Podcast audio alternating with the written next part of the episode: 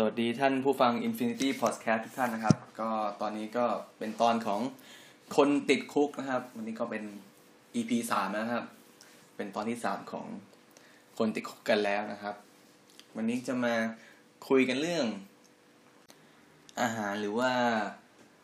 วัตถุดิบนะครับราคาแพงนะครับที่ดูแบบดูหรูไฮโซนิดนึงนะครับก็ที่คิดไว้ก็มาเริ่มกันจากเห็ดทัฟเฟิลก่อนเลยนะครับเห็ดทัฟเฟิลนี่ก็จัดอยู่ในพวกเห็ดหรือว่าเชื้อรานะครับเอ้ยอย่าเรียกอย่าเรียกว่าเชื้อราดีกว่าดูน่ากลัวไปเรียกว่าตระกูลราดีกว่าเห็ดรานะครับตรงนี้ก็เสริมไว้นะครับสำหรับคนที่ยังไม่รู้นะครับก็คือว่าเห็ดเนี่ยเห็ดที่เรากินกันปกติทุกวันนี้พวกเห็ดฟางเห็ดหูหนูเห็ดนางฟ้านะครับก็เป็นจัดอยู่ในตระกูลเห็ดราหรือว่าเชื้อราเนี่ยนะครับมันมันไม่ใช่พืช น, นะพวกนี้จะเป็นอยู่ในอาณาจักรที่เขาแยกออกมาอีกทีจากจากอาณาจักรพืชอาณาจักรสัตว์แล้วก็จะแบ่งเป็นพวกเชื้อราแยกใหม่พวกนึงครับก็ถือว่าเสริมความรู้นะครับชีววิทยาเบื้องต้นถามว่าเห็ดทัฟเฟิลนี่หน้าตามันเป็นยังไงนะครับหน้าตามันก็ส่วนใหญ่นะครับก็จะเป็นก้อนกลมๆครับเป็นก้อนกลมๆประมาณประมาณตั้งแต่หัวแม่โป้งขึ้นไปครับใหญ่ไปเรื่อยยิ่งยิ่งขนาดใหญ่มากก็จะยิ่งราคาสูงครับแต่ก็ไม่จำเป็นต้องต้องเป็นทรงกลมเสมอไปครับอาจจะบิดเบี้ยวหรือว่าบุบบ้างเล็กน้อยนะครับก็ตามแต่สภาพนะครับส่วนคุณสมบัติหลักๆที่ที่เป็นจุดเด่นของทัฟเฟิลนะครับที่คนเอามาคนเอามาทำอาหารปรุงอาหารกันนะครับก็คือกลิ่นของมันนะครับก็คือตัวทัฟเฟิลเองเนี่ยรสชาติรสชาติก็แทบจะไม่มีครับรสชาติก็จะไม่ค่อยมีส่วนรสเนื้อสัมผัสก็จะเหมือนกับพวกเห็ดทั่วไปครับก็ไม่มีอะไรเป็นพิเศษแต่ว่าจุดเด่นเลยก็คือกลิ่นของมันนะครับกลิ่นของทัฟเฟิลนี่จะแบบกลิ่นแรงมากนะครับแล้วก็กลิ่นกลิ่นนี่จะมีเอกลักษณ์เฉพาะตัวนะครับก็ถ้าจะให้ผมอธิบายนะผมว่ากลิ่นมันคล้ายๆเอ่อคล้ายๆดินนะครับดินดินหรือว่ากลิ่นป่ากลิ่นป่ากลิ่นกลิ่นที่เราได้กลิ่นเวลาเราเดินเข้าไปในป่าหลังฝนตกอะไรประมาณนี้ครับซึ่งในกลิ่นดินกลิ่นป่าเนี่ยถามว่าถามว่ามันหอมหรือเปล่าผมว่ามันมันแล้วแต่คนชอบนะครับบางคนก็อาจจะคิดว่าเฮ้ยกลิ่นมันก็กลิ่นดินดีๆนี่เองครับแต่ว่าแต่บางคนก็อาจจะชอบนะครับเหมือนกับว่าเหมือนกับหอยเม่นครับผมเคยกินหอยเม่นครั้งแรกนี่เราไม่เคยกินมาก่อนไงใช่ไหมเราก็เราก็ต้องจินตนาการไปก่อนเอ้ยหน้าตามันเป็นอย่างนี้นะมันจะมันจะเป็นยังไงใช่ปะเราก็เคยอ่านรีวิวมาเฮ้ยหอยเม่นใช่ปะกินมันกินมันน้ำทะเลอะไรอย่างนี้กินเหมือนกับว่ากินเข้าไปแล้วได้กลิ่นท้องทะเลในปากเออแต่ผมกินแล้วผมเฉยๆมากเลยหอยเม่นนี่แบบคือมันอาจอาจจะไม่เป็นเหมือนกับที่เราคิดไว้เราก็เลยเรียกได้ว่าเฉยๆนะครับก็เหมือนก็เหมือนกับเอาคุยเรื่องเห็ดทัฟเฟิลอยู่ไปออกหอยเม่นซะงั้นครับก็กลับมาที่เห็ดทัฟเฟิลกันต่อครับก็เห็ดทัฟเฟิลก็ที่นิยมใช้ครับก็จะมีสอง สองตัวก็คือเห็ดทัฟเฟิลดำกับเห็ดทัฟเฟิลขาวนะครับหรือว่าแบล็คทัฟเฟิลกับไวท์ทัฟเฟิลนะครับราคานี่เห็ดทัฟเฟิลขาวก็จะแพงกว่านะครับหน้าตาก็จะคล้ายๆกันครับสองตัวนี้แต่ว่าถ้าเป็นไวท์ทัฟเฟิลนี่ผิวมันเหมือนกับว่าจะตะปุ่มตะป่ำน้อยกว่านะครับส่วนราคาก็ถ้าเป็นเห็ดทัฟเฟิลดำนะครับที่จะถูกกว่านะครับถูกกว่าเห็ดทัฟเฟิลขาวที่ใช้กันอยู่ทั่วไปก็จะอยู่ประมาณละราคากิโลกรัมละ สี่หมื่น นะครับต่อกิโลนะครับเห็ดทัฟเฟิลดำนะครับนี่เป็นราคาของเห็ดทัฟเฟิลดำส่วนเห็ดทัฟเฟิลขาวนี่ผมไม่แน่ใจเหมือนกันเพราะว่านานๆดีก็จะสั่งมาใช้เวลามีเมนูพิเศษอย่างนี้ครับข้อแตกต่างระหว่างเห็ดทัฟเฟิลดำเห็ดทัฟเฟิลขาวผมว่าก็กลิ่นนะครับกลิ่นกลิ่นของไวท์ทัฟเฟิลนี่จะแรงจะแรงกว่าเห็ดทัฟเฟิลดำแบบค่อนข้างมากเลยครับคือกลิ่นแรงกว่าแบบเห็นได้ชัดเวลาเอามาทำอาหารก็จะใช้วิธีสไลด์ครับหรือว่าเอามาสับเป็นชิ้นเล็กๆหรือว่าสไลด์แบบบางบางมากๆก็แล้วก็โรยโรยหน้าอาหารที่ต้องการอย่างเช่นพวกเอ่อพาสต้าพวกซอสอะไรเงี้ยครับหรือว่าจะเอาไปทำเป็นไส้ก็ได้ใส่ใส่ยัดไส้ไก่อบยัดไส้เป็ดอบเงี้ยครับก็จะสับๆๆแล้วก็ผสมกับเครื่องยัดไส้ชนิดหนึ่งพวกสตัฟฟิ้งอื่นๆแล้วก็เอาไปอบนะครับกลิ่นก็จะหอมฟุ้งหรือว่า ถ้าเป็นดั้งเดิมเลยก็ก็จะเอามาสไลด์เป็นแผ่นบางๆแล้วก็เอาไปสอดไว้ใต้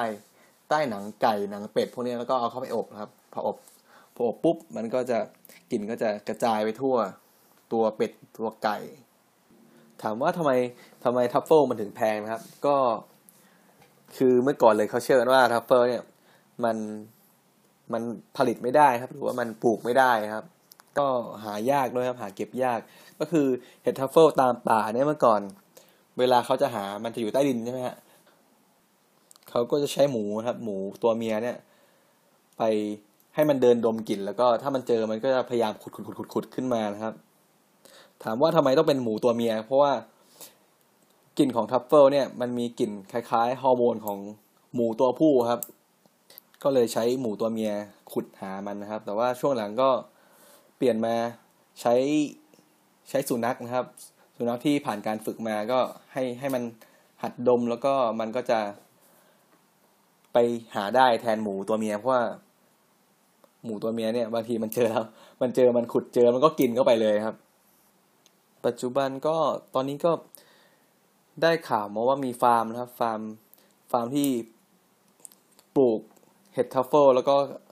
ขายส่งขายไปทั่วโลกก็มีอาจจะอยู่ในจีนออสเตรเลียอะไรประมาณนี้ครับแต่ช่วงหลังๆก็มีข่าวแล้วมีข่าวว่าเออมีเห็ดทัฟเฟิลปลอมนะครับก็มันเป็นคนละสายพันธุ์กับกับเห็ดทัฟเฟิลดำหรือว่าเห็ดทัฟเฟิลขาวที่ที่เราใช้ทำอาหารครับก็เป็นสายพันธุ์ที่ด้อยกว่าเงี้ยแล้วก็เอามาใส่กลิ่นหรือว่าใส่กลิ่นสกัดของเห็ดทัฟเฟิลดำลงไปให้มันมีกลิ่นแต่ว่าเอาเอาจริงแล้วตัวของมันจะกลิ่นน้อยกว่ามากใครที่อยากลองลองชิมครับหรือว่าลองทานเห็ดทัฟเฟิลนี่ถ้าให้ผมแนะนำนะก็ลองลองซื้อไอ้นั่นมาก็ได้ครับอ่าทัฟเฟิลออยล์ครับทัฟเฟิลออยล์ก็คือจะเป็นน้ำมันมะกอกนะครับที่มีหั่นชิ้นหั่นชิ้นของเห็ดทัฟเฟิลลงไปแช่ไปข้างในนะครับเพราะว่ากลิ่นเนี่ยมันจะละลายได้ดีในในน้ำมันใช่ไหมครับพอพอเราหั่นหรือว่าเอาชิ้นส่วนของทัฟเฟิลที่มีกลิ่นแรงลงไปแช่ไปในน้ำมันเนี่ยน้ำมันก็จะเก็บกลิ่นนั้นเอาไว้ครับก็หาซื้อได้ตามซูเปอร์มาร์เก็ตนะครับก็ลองลองไปดูตามชั้นพวกชั้นที่ขายน้ำมันมะกอกหรือว่าน้ำมันพืชที่นำเข้าเนี่ยก็จะมีจะเขียนว่าทัฟเฟิลออยล์ครับราคาก็ไม่แพงมากครับขวดหนึ่งก็อยู่ในหลักร้อยครับก็เวลาใช้ก็ไม่ได้ใช้เยอะนะครับก็ทำอาหารเสร็จพวกพาสต้าพวกริซอตโต้เงี้ยแล้วก็เหยาะเหยาะทัฟเฟิลออยล์ลงไปนิดนึงกลิ่นก็จะหอมฟุ้งขึ้นมาไม่ต้องใส่เยอะก็หอมได้ครับหรือว่าถ้าอยากกินแบบจริงจังเลยอยากกินแบบเห็ดทัฟเฟิลสดไม่ใช่แช่แข็งมาหรือว่าไม่ใช่ทัฟเฟิลออยล์ก็ก็หาทานได้ตามร้านร้านอาหารตะวันตกนะครับทั่วไปก็หรือว่าอยากจะประหยัดงบกว่านั้นก็แนะนำให้ไปเดินตามงานงานแฟร์ของพวกอาหารเกี่ยวกับอาหารเกี่ยวกับวัตถุดิบอะไรประมาณนี้ครับตามไบเทคตาม Impact เวลาเขาจัดงานแล้วก็จะมีออกบูธใช่ป่ะออกบูธแล้วก็ไปชิมได้ครับเขาก็ทำให้ชิมส่วนใหญ่ก็ฟรีด้วยครับหรือว่าอาจจะเสียแค่ค่าเข้างานอะไรประมาณนี้ครับเวลาไปเดินตามงานแฟร์หรือว่างานแสดงสินค้าของของพวกอาหารพวกวัตถุดิบก็ไม่ต้องเกรงใจครับก็ยินดีอยู่แล้วเวลาพวกเราไปออกบูธหรือว่าตามห้างร้านอะไรเขาไปออกบูธเขาก็อยากจะให้เราลองชิมนั่นแหละก็ผ่านไปนะครับในส่วนของเห็ดทัฟเฟิลนะครับต่อมาแล้วก็มาคุยกันเรื่องนี้ดีกว่าคาเวียร์ครับคาเวียร์หรือว่าไข่ปลาคาเวียร์ครับที่มีข่าวกันวันก่อนนะครับว่าว่าคณะของท่านรองนายกไปเที่ยวเอ้ยไปดูงานนะครับไปดูงานที่ฮาวายแล้วก็มีการเสิร์ฟคาเวียร์เป็นของทานเล่นครับก็พูดกันถึงคาเวียร์นะครับคาเวียร์ก็มันคือไข่ปลานะครับไข่ปลาที่เอามาหมักเกลือนะครับหลักๆ ก, ก็หมักเกลือแต่ว่าไข่ปลาคาเวียร์ที่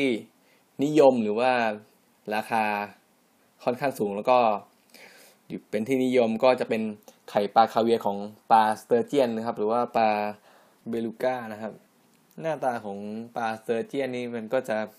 ดูเหมือนปลาโบราณหน่อยๆนะครับแบบอยู่เหมือนหลุดออกมาจากยุคแบบยุคไดโนเสาร์เงี้ยแต่ไข่ปลาที่เป็นไข่ปลาคาเวียร์ก็ไม่จำเป็นจะต้อง มาจากปลาเซอร์เจียนเสมอไปนะครับก็มีทั้งแซลมอนก็มีหรือว่าตระกูลปลาชนิดอื่นก็มีนะครับเวลาเราเห็นตามตามเชลฟ์แช่เย็นในซุปเปอร์มาร์เก็ตเราก็อาจจะเห็นเราก็อาจจะเห็นเป็นเอ่อกระปุกมีไข่สีดำๆหรือว่าสีส้มๆอย่างเงี้ยก็แล้วแต่พันปลาครับแต่ว่าถ้าที่แพงจริงๆเนี่ยที่เป็นไข่ปลาคาเวียร์สเตอร์เจียนเนี่ยก็จะไม่ค่อยมีขายตามซุปเปอร์มาร์เก็ตหรอกครับต้องต้องไปกินตามห้องอาหารหรือว่าต้องสั่งเป็นพิเศษเข้ามาเองครับถามว่าทำไมทำไมไข่ปลาคาเวียร์มันถึงแพงครับก็เพราะว่าเมื่อก่อนเนี่ยเขานิยมนะครับเสิร์ฟในเป็นอาหารของชนชั้นสูงครับคือต้องมีฐานะหรือว่ามีเงินประมาณนึงครับถึงจะทานได้เอาเป็นว่าถ้าพูดถึงไข่ปลาคาเวียร์ครับก็ขอให้เข้าใจว่าพูดถึงไข่ปลาเซอร์เจียนคาเวียร์ก่อนนะครับจะได้เข้าใจตรงกันนะครับก็ปลาเซอร์เจียนเนี่ยก็อาศัยอยู่สึกว่าอยู่โซนน้ำเย็นครับอยู่ทางเอ่อทางยุโรปตะวันออกทางเอเชียเหนือพวก阿拉斯ก้าแคนาดารัสเซียอะไรประมาณนั้นนะครับเท่าที่ผมเคยดูสารคดีคร่าวๆเวลาเขาผลิตไข่ปลาคาเวียร์เนี่ยก็เขาก็จะเอาปลาเนี่ยปลาเซอร์เจียนนะครับเป็นๆเนี่ยมาจับมาแล้วก็ผ่าท้องครับผ่าท้องแล้วก็ไข่มันจะเป็นเป็นพวงครับเป็นพวงยาวเพราะว่าปลาเซอร์เจียนเนี่ยมันตัวใหญ่ครับก็ไข่ก็จะพวงยาวแบบเกินครึ่งลำตัวไปครับก็พอได้ไข่มันมาใช่ไหมก็จะเป็นไข่สีดำก็มาผ่าผ่าอีกทีนึงผ่าเพื่อเอาเอาเฉพาะตัวไข่มันไม่เอาเนื้อเยื่อเนื้อเยื่อที่เป็นเยื่อหุ้มเยื่อหุ้มแบบพวงไข่เนี่ยครับแล้วก็เอาไปหมักเกลือครับหรือว่าอาจจะมีอย่างอื่นด้วยตามแต่ยี่ห้อตามแต่สูตรของเขาแต่หลักๆก็จะมีแค่ไข่ปลากับเกลือนะครับพอหมักเสร็จแล้วก็บรรจุลงกระป๋องครับส่วนมากก็จะเป็นกระปุกดีบุกเล็กๆนะครับหรือว่าเป็นขวดเป็นกระปุกแก้วใสๆนะครับเวลาทานนี่ก็จะเป็นค่านิยมนะครับเขาก็จะใช้ช้อนช้อนนะครับที่ทำมาจากเปลือกหอยมุกนะครับตักขึ้นมาตักขึ้นมาจากกระปุกหรือว่าตักขึ้นมาจากขวดนะครับแล้วก็ทาไปบนพวกขนมปังครับเป็นถือว่าเป็นสเปรดชนิดนึงนะครับหรือว่าเอาไว้ แต่งจานกับพวกอาหารอย่างอื่นก็ได้ครับให้ดูสวยงามแล้วก็เพิ่มมูลค่าด้วยแต่รสชาติจริงๆของของไข่ปลาคาเวียร์เนี่ยเอาที่ผมเคยชิมนะผมเคยชิมแค่แบบป้ายขนมปังชิ้นเล็กๆแล้วก็ชิมครับก็ถ้าให้บรรยายถึงรสชาติก็เค็มๆมันๆครับเหมือนเหมือนไข่ปลาหมักเกลือครับกลิ่นก็จะคาวๆหน่อยนึง ซึ่งถามว่าผมชอบไหมผมส่วนตัวผมเองผมเฉยๆนะคือถามว่าจะให้ไปซื้อมากินเองไหมก็ก็คงไม่ครับก็รู้แล้วเออแล้วว่ารสชาติเป็นยังไงก็กินให้พอรู้ถ้าถามอีกว่ามีคนเลี้ยงเนี่ยมีคนสมมติไปไปไปดูงานแล้วก็เขามีไข่ปลาคาเวียร์ให้กินกินไหมก็คงไม่กินครับผมคือตอนแรกเราก็จินตนาการไว้ไว้ดีกว่านี้ไงว่าเออเราไม่เคยกินใช่ไหมเราก็แบบเอ้ยมันอาจจะแบบเออเค็มๆมันๆมีรสชาติอย่างอื่นด้วยนิดหน่อยแต่ข้อจริงแล้วมันก็อย่างที่บอกครับเค็มๆคาวๆมันๆปัจจุบันนี้ก็มีเป็นฟาร์มครับฟาร์มเลี้ยงปลาสเตอร์เจียนด้วยแล้วก็รู้สึกว่าที่ของของโครงการหลวงที่ที่เชียงใหม่ก็ก็มีมีทดลองเลี้ยงครับก็ไม่แน่ใจว่าเป็นยังไงถึงไหนแล้วครับก็เดี๋ยวจะหาข้อมูลมาอัปเดตให้อีกทีนึงอ๋อเรื่องราคาครับก็ราคาก็ตกอยู่ที่กิโลละหลักแสนนะครับถึงหลายแสนก็มีนะครับแต่ก็เพราะเวลาทานเขาไม่ได้ทานเยอะครับเพราะทานเป็นแบบป้ายขนมปังนิดหน่อยก็ถ้าทานเยอะก็คงจะเค็มแล้วก็จนด้วยครับไข่ปลาคาเวียร์ก็เหมือนกันครับถ้าจะลองทานก็แนะนำเป็นเอ่อร้านอาหาร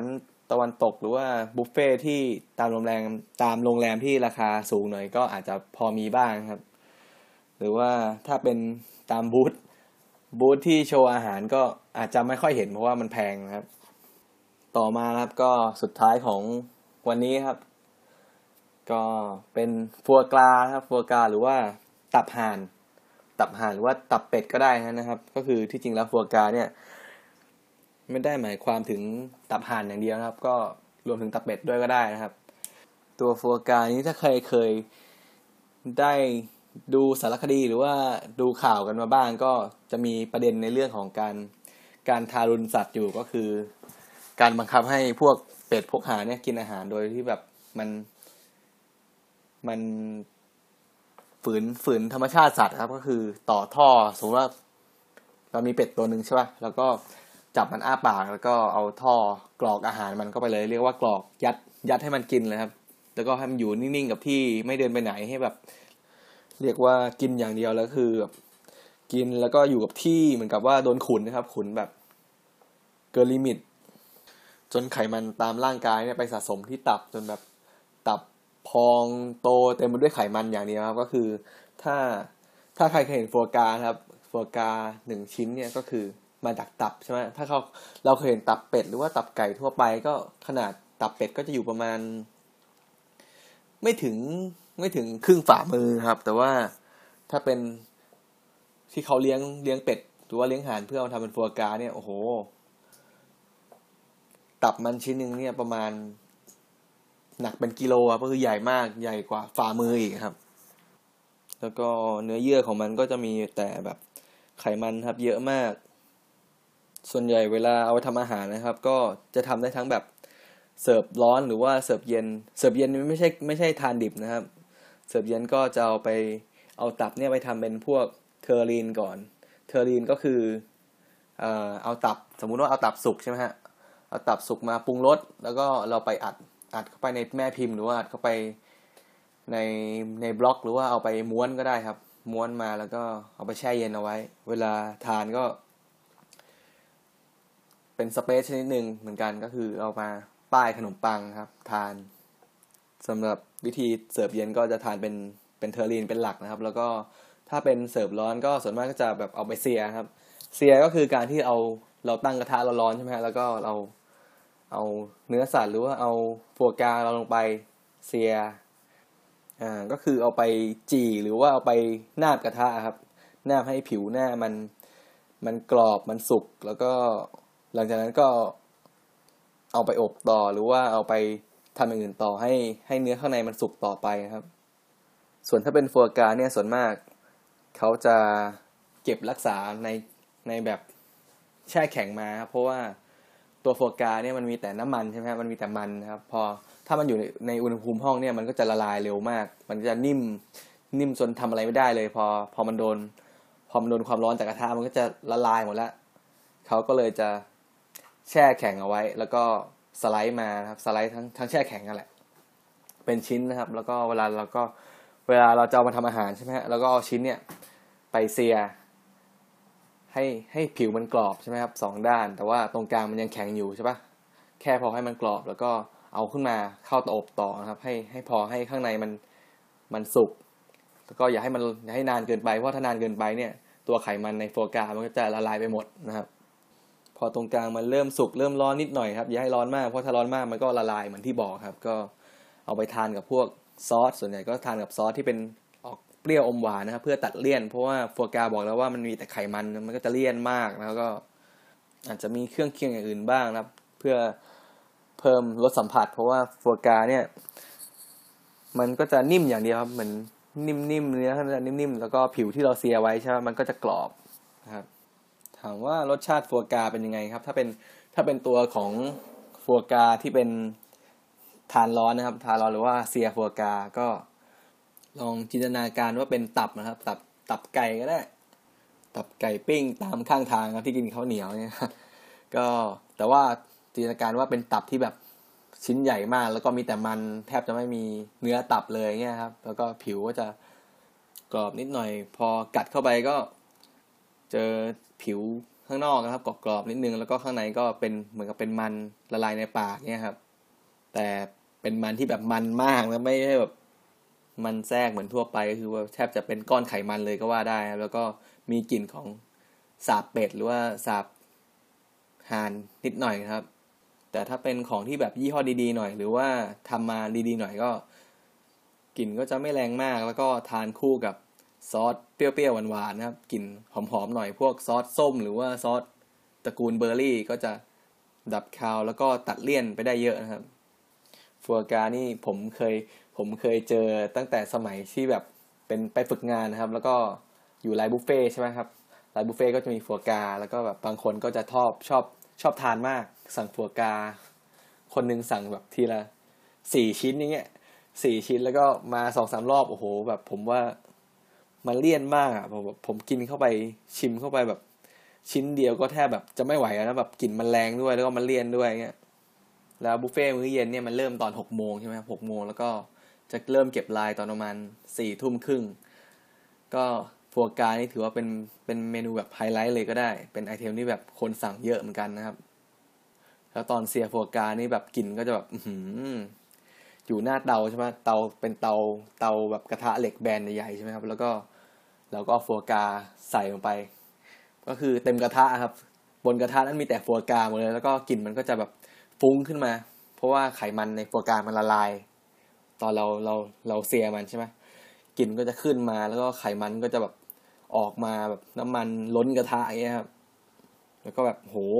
ยืนเสียฟัวกราอยู่แบบ สองสาม ชั่วโมงแล้วกลิ่นแบบแรงมากแบบคือเลิกงานกลับไปแล้วเนี่ยกลิ่นของฟัวกรากลิ่นของเป็ดกลิ่นของห่านเนี่ยยังอยู่ในยังติดจมูกแล้วทำไงแบบโอ้กว่าจะหายแบบต้องดมต้องถือแบบหาอะไรมาดมพวกยาดมพวกอะไรหอมๆพวก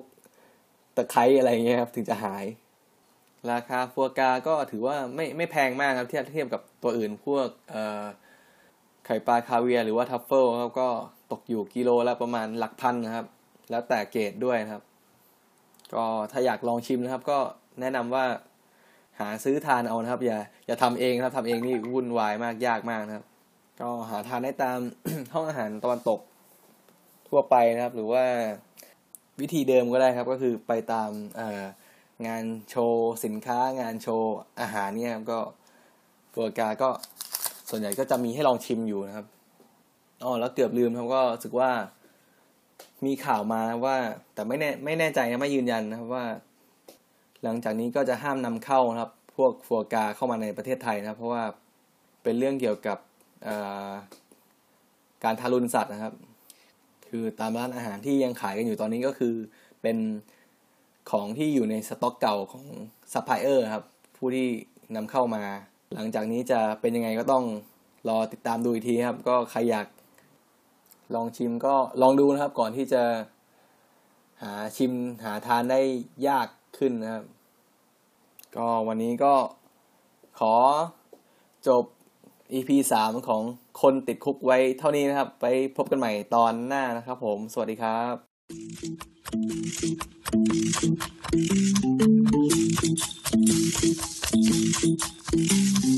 รับ